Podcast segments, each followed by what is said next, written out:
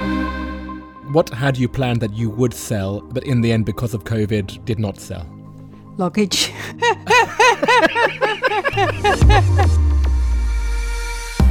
Welcome to Mosaic of China, a podcast about people who are making their mark in China. I'm your host, Oscar Fuchs. I like today's episode because it's a subject matter that, in the wrong hands, could be a little bit mundane. We're talking about the subject of sourcing goods from factories. But as with many other subjects, you can transplant it into the context of China and get someone with a lovely attitude, like my guest today, Joe McFarland, and that subject totally comes to life. As with every episode, if you're not a native English speaker and you're finding it hard to follow the conversation, you can head to mosaicofchina.com to read the full transcript of the show, or head to YouTube where you can follow the subtitles in real time. Welcome, Joe. Nice to meet you. Thank you very much, Oscar. Thank you very much for having me here today.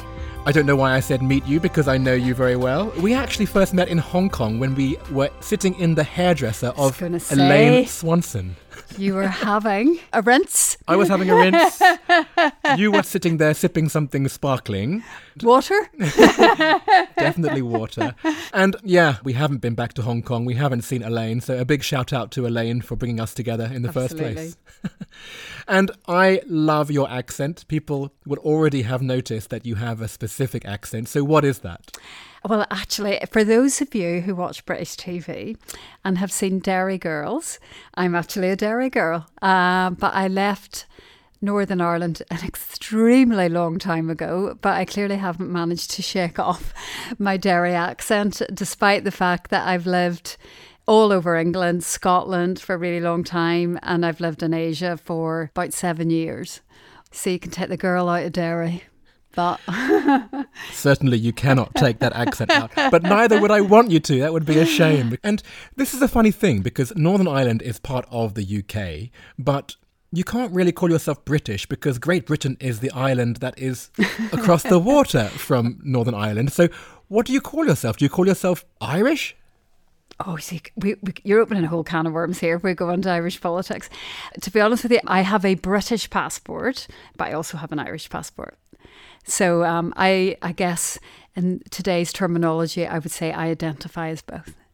Well, before we get any further, what I would ask you immediately is what is the object that you have brought that in some way describes your life in China?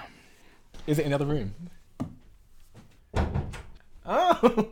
What is that? Oscar, I'm surprised that you can't recognize this immediately. It's clearly a bottle of red wine.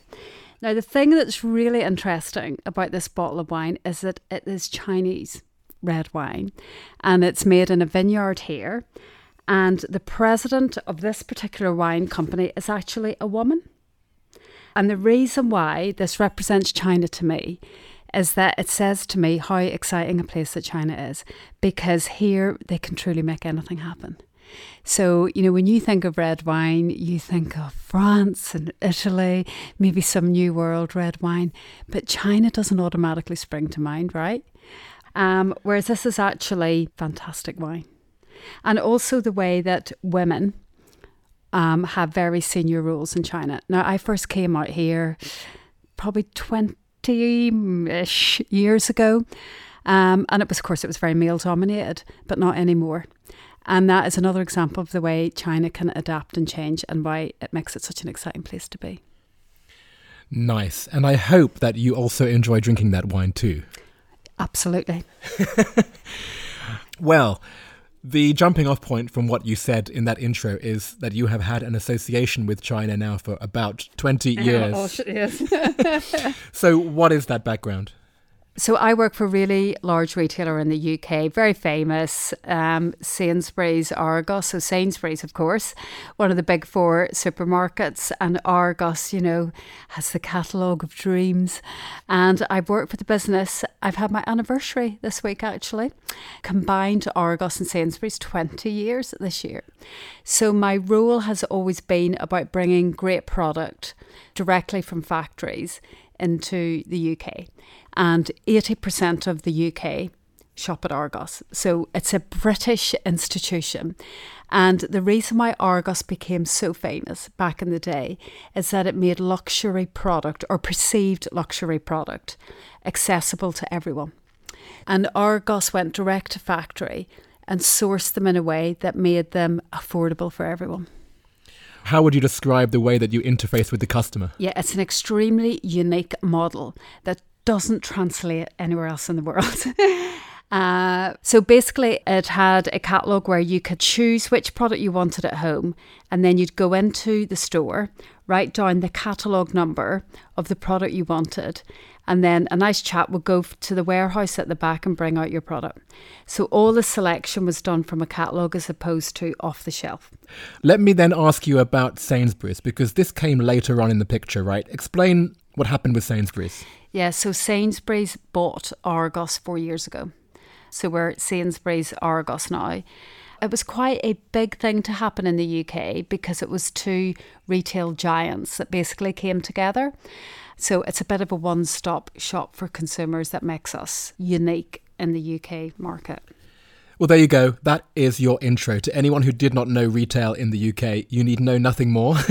Sainsbury's is the supermarket, and Argos, it's more general goods, everything. It's general, yeah, we call it general merchandise because it's basically everything. Maybe people are scratching their heads now about why we're talking about retail in the UK, but perhaps they have worked out what your role is here in China. So, what is it that you do? So, here I run the Shanghai Sainsbury's Argos sourcing office.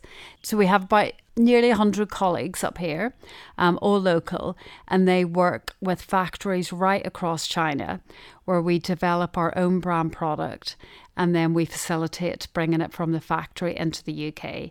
So we're responsible for finding fabulous factories, and we have about 500 um, factories that we use here. So because we cover such a vast range of product, and then we have to facilitate the supply chain to get it from the factory into the UK on time every time. Sounds simple, but uh, yeah, there's quite a lot of challenge in there. Well, this is why I was excited to have you interviewed because, like, this is what China has been known for over the last 20 years. The fact that it has been a manufacturing hub and the integral part of the supply chain of so many retailers around the world. What actually do you source within the group? All sorts. So yeah, I've got three different areas, and it's it's um, very wide. So electrical, washing machines, tumble dryers, through to a charger for your mobile, but also tablets, mobile phones, radios, all of that kind of stuff. Then I've got another team who do garden power very glamorous. So that's your lawnmower strimmers.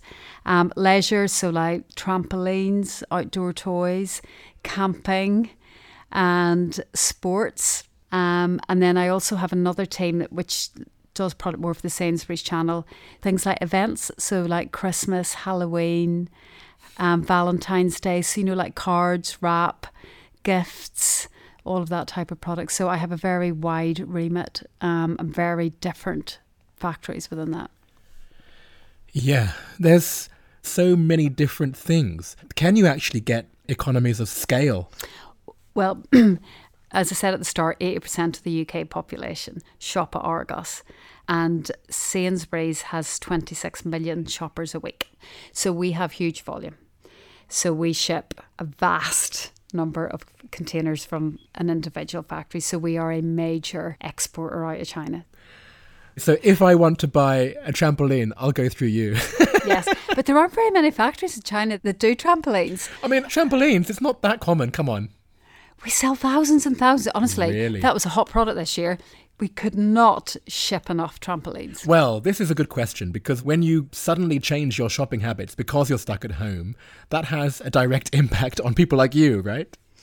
Well, because you know we have our nice shiny forecasts that we do every year, and COVID just threw that out the window. So we started off, and the factories were closed because, of course, China kind of shut itself down to try and cope with the virus. So then we were kind of screaming at factories to say, how are we going to get our product out?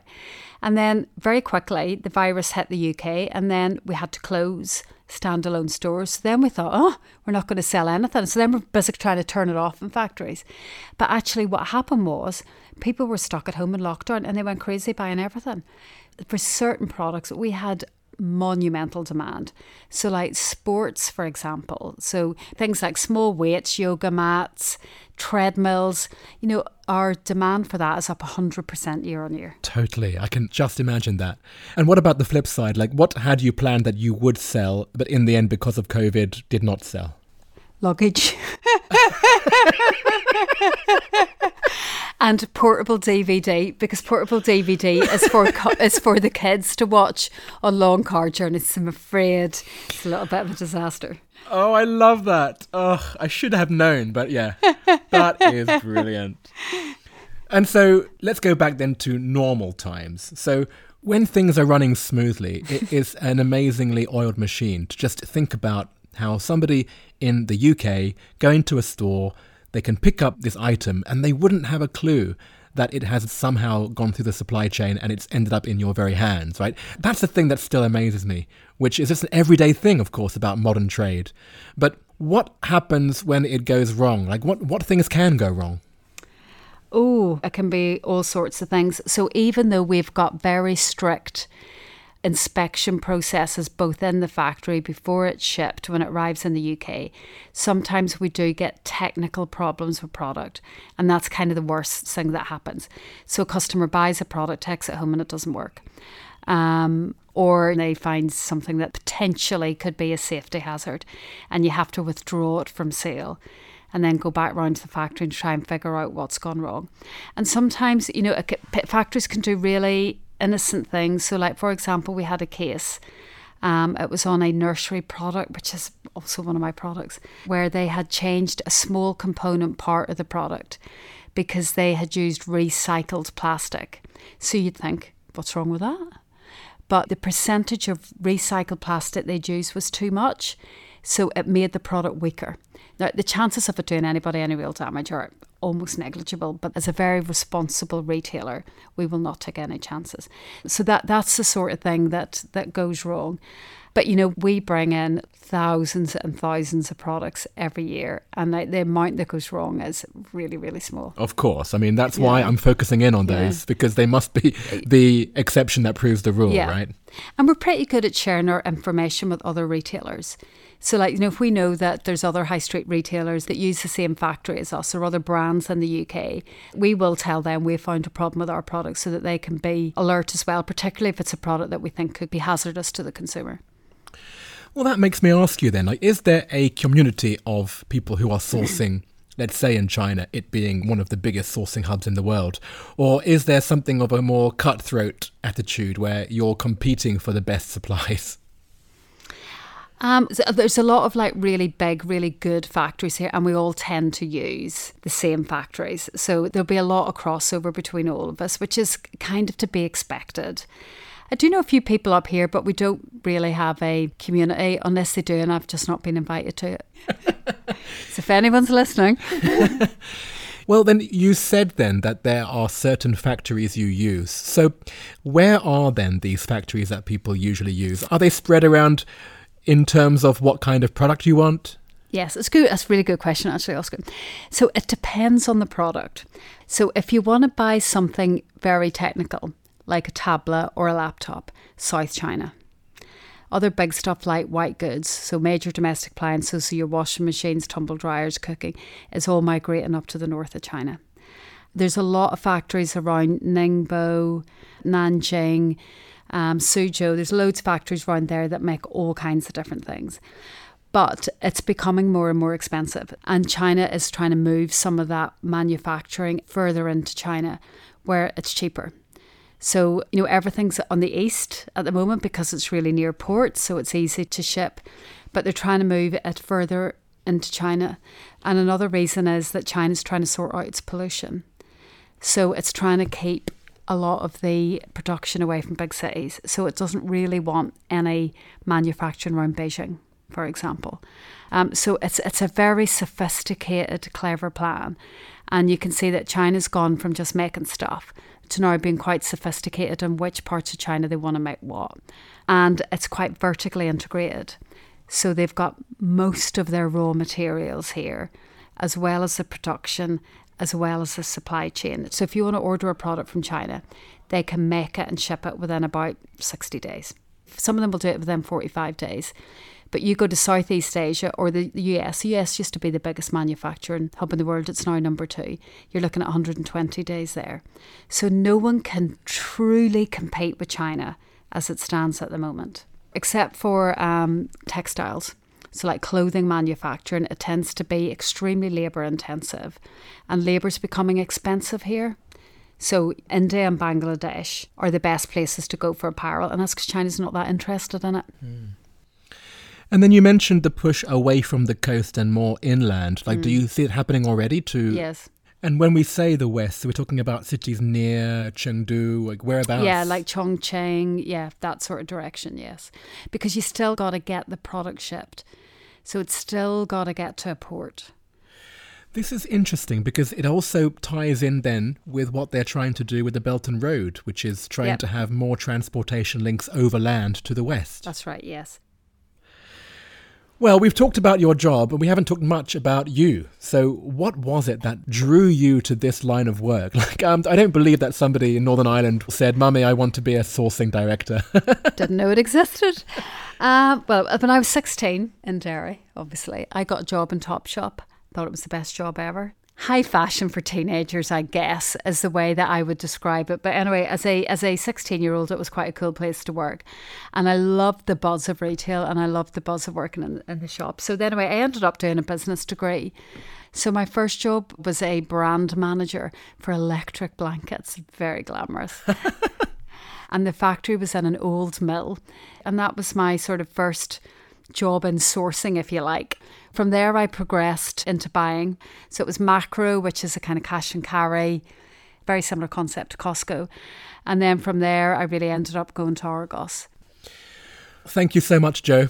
Absolutely. Well, let's move on to part two. Okay. Are you ready, Joe? Yes, I'm ready. I still haven't drunk any of that red wine, and I'm still ready. It's sitting here in front of us. It's very tempting, especially because it's Friday afternoon right now. Yes. Question one What is your favorite China related fact? feng shui. So um, we have to make sure that we get that right in the office. So everything's got to be facing south for the best position, um, and it will keep evil away. And the other thing is, when we joined together Argos and Sainsbury's, we had a new office. And whenever you have a new office, you have to have the dragon dance. So the dragon dance will keep the evil spirits away from the office and keep, make us rich, which has not worked out too badly so far. so it's very important. You see, you're like me. You've lived in Hong Kong as well, right? Yeah, yeah, we have the same with the dragon dance in Hong Kong. Yeah, because I always found Hong Kong, in fact, in general, southern China seems to be more into feng shui than Shanghai and northern China, wouldn't you say? Or you would say No, differently? I, th- I th- there's a, I know quite a fair few local friends who've moved apartments and they get the feng shui guy round to uh, check it out There you go. before they move in. Question two Do you have a favorite word or phrase in Chinese? Well, there's a word you will know that you will absolutely know this word, shuage. so it basically means handsome man.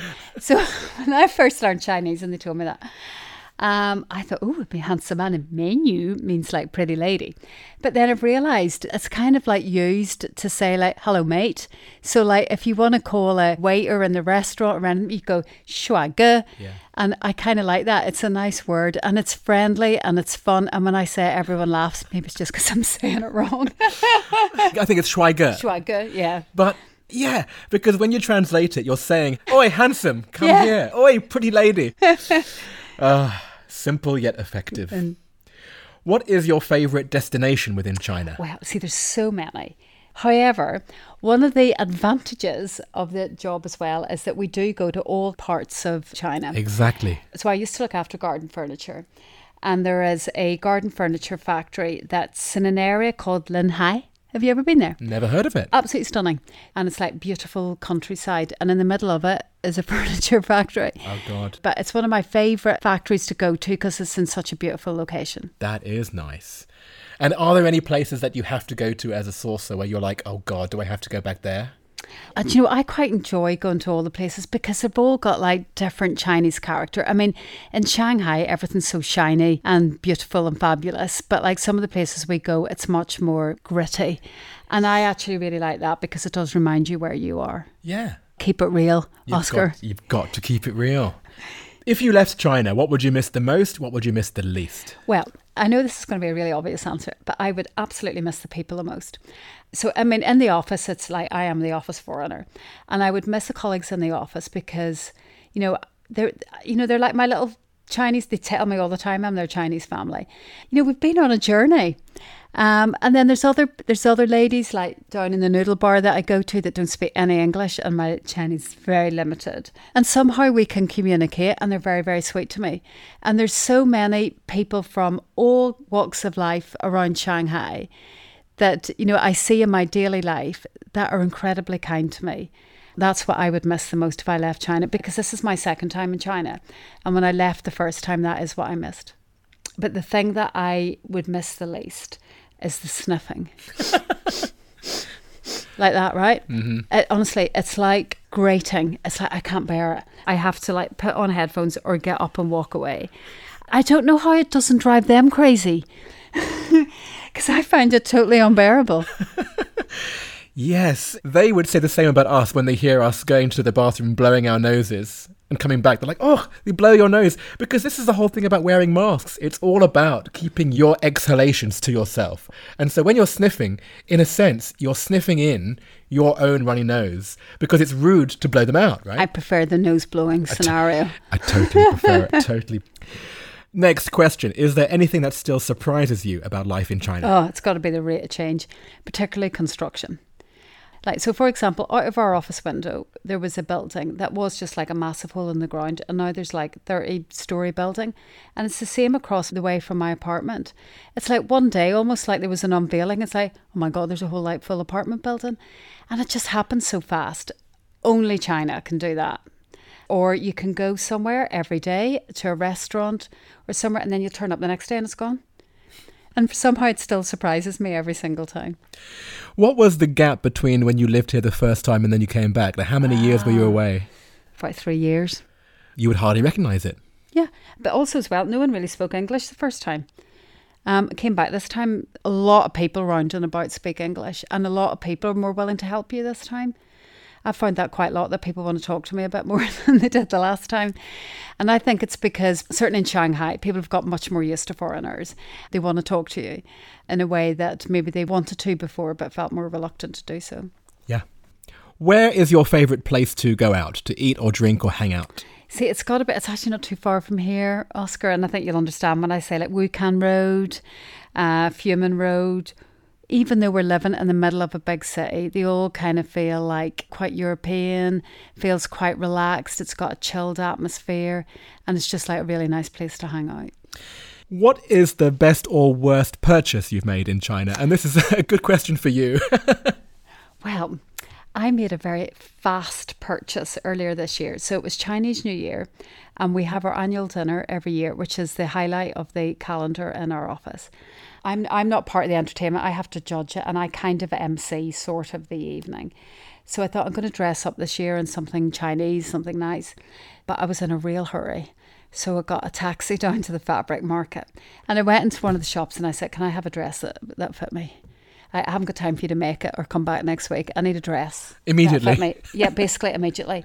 The lady said, What about this one? And it was this red dress. So went in, tried it on, fitted like a glove, and I went, That'll do. And I was out of there and the whole thing took about 15 minutes. And then I, I wore said dress to the annual dinner. And the reaction I got from the office because I made the effort to wear this dress was actually quite touching, even though it only took me about 10 minutes to buy it. So it was the best thing I ever bought, and it wasn't even expensive. And the quality's excellent, which is another great thing about China. 50 minutes well spent there, Joe. Indeed. What is your favourite WeChat sticker? Okay, what are we looking at here? Um, oh my goodness, how do we describe this? It's like uh, they're like the Golden Girls, and they're kind of like shimmying their chests. Is that the best way to say it, Oscar? Yes. And that to me is a fun sticker, and because I have a lot of fun in Shanghai and I've got a lot of girlfriends that make me smile, and um, all the great people that I've met while I'm here. Beautiful. What is your go to song to sing at KTV? Right, I have not got one Oscar because if you heard my singing voice, no, honestly, I've said to my friends, if I got the worst singing voice you've ever heard, and they all go, yes. I've had bad luck this season because I've asked this question, of course, to everyone, and the number of people who have said that this season. But Oscar, you don't understand. They've all got better voices than me. I like singing stupid things like Robbie Williams' Angels or I Will Survive is always a popular one. Yeah, and who cares if it's good or bad? and finally, what other China related media or sources of information do you rely on? Well, we ask our factories because they're really well informed. So even things, if we said to them, where do you think exchange rate's going to be in six months? You honestly get a good answer. Yeah. You get a much better answer than if you asked our treasury because they are actually their fingers are on the pulse out here and we have a lot of factories that are connected to the government. So we do tend to get very good information uh, from our network. Thank you so much, Joe. Thank you, Oscar. I really enjoyed it. And finally, the last question is out of everyone you know in China, who should I interview for the next season of Mosaic of China? Well, I spent a lot of time in various fitness establishments around Shanghai, but there's one that I really love the most. Um, and Oscar, I think I've seen you in there too. It's called Z&B. And it's very inclusive because it is for locals and for foreigners as well. And it was set up by a Danish lady called Siri, who's been here for quite a while. And I remember her from the first time I was here. Um, she is a very impressive lady, and I think you'll enjoy talking to her a lot. Absolutely. Thank you so much. I look forward to meeting Siri. She sounds amazing. She is. Thank you, Joe. See you soon. Thank you, Oscar. You will. If you want to hear more from Joe, there's an extra 15 minutes in today's premium version of the show, which you can subscribe to on Patreon or on iFadian in China. Head to mosaicofchina.com for instructions on how to subscribe, and you'll get the same extra content for every episode of the season. Here are some clips from today's. I can remember going to a factory, driving along the road, and then the road just stopped. There was no road. Back in the day, we've had like containers full of ships. They fell off the ship. That's happened before. And someone said to me that that's not their washing line, that's their wardrobe because like there's probably 10 people living in that room. Right. Now, are there still sweatshops in China? Absolutely. But certainly we don't use factories like that. I said to uh, one of the factories, do you not want to try and drive the use of these fantastic new sustainable materials you've got? And he said, no. Or we once had some bicycles that we brought in and the wheels didn't go round. That is not ideal. If listening to today's show has made you curious about the place Joe comes from, then please drop everything and make a point of watching the TV show we mentioned right at the beginning of the episode, Derry Girls. For a start, it's hilarious, but apart from that, it does help to explain the culture of Northern Ireland, which is a part of the world that not many people in Asia know much about, apart from the fact that they filmed parts of Game of Thrones there. And coming back to today's conversation, I think I have one correction about what we said about this part of the world. We both said that they do dragon dances when they open a new shop, or office, or factory, which I said I saw a lot of in Hong Kong. But I didn't because those weren't dragons, they're lions. And unlike Joe, I have personally never seen these lion dances in mainland China. I've only ever seen them when I lived in Hong Kong, where they used to end the dance by laying out pieces of fruit in the shape of auspicious Chinese characters. But yeah, it should be quite clear to you by now that I don't know enough about this, so I will shut up before I embarrass myself anymore. To school me on this, please reach out on social media. You can add me on WeChat using the ID Mosaic of China, where I'll add you to the listeners group, or you'll be able to find the accounts under the same name on Instagram and Facebook. You'll also find photos there of Jo and her object, the bottle of wine. Her favourite WeChat sticker, which was from another TV show, not Derry Girls, but The Golden Girls. Her best purchase, that red dress she bought off the rack at the fabric market, and loads of other stuff too. Mosaic of China is me, Oscar Fuchs, with artwork by Denny Newell. There follows a catch up chat with Jorge Lucio, the marketing executive from Coca Cola, from Season 1, Episode 5. So stick around for that, and we'll be back again next week.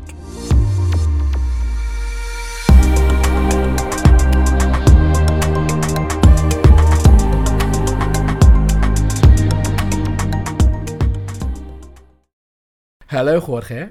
Hello, how are you? I'm good. Good to be back. Yeah, but we have actually spent a lot of time together. Unfortunately. In, in fact, what I've been asking everyone is where were they when coronavirus hit? But I don't have to ask you that because you and I were both on a skiing trip in Hokkaido, right? Correct. So we were stuck in Hokkaido, as you know, and then we decided to stay a little bit longer uh, as we received the news that uh, there was an outbreak in China. So we stayed uh, one more week in Tokyo because I was planning to go to South Africa. At Right. that time, I was appointed uh, to be the head of a sparkling business in the South African business unit. Uh, so we went there, and then the coronavirus actually exploded even more in China. So that forced us to stay even longer for about three weeks in South Africa. It was good in the sense that I started to interact with the team that I was going to work with, but it was very interesting. As soon as we were able to go back to China, we decided, okay, let's go back because we need to do all the paperwork. We need to start preparing ourselves to pack our stuff and, and prepare ourselves to go to Africa, right? So we came here and then the outbreak started in Africa. So we couldn't go back. And it was quite, quite painful after that time, to be honest, because it took us like three months doing the new job for Africa based from here. It was quite complicated especially during this specific time of COVID, that there was a lot of you know uncertainty, anxiousness, um, back and forth planning. Yeah, So, how did it end up then? Um, I was not being able to go to Africa until February 2021. That was the, the, the best expectation of us to relocate in there.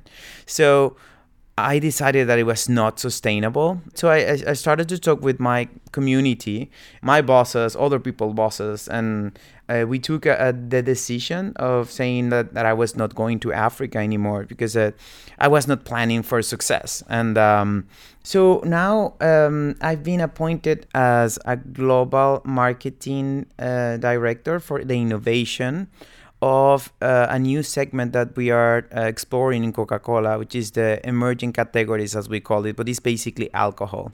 I don't know if you heard in the news. Well, I heard from you. Okay. But yeah, this is an exciting situation for Coca Cola. Have you ever done alcohol before as a company?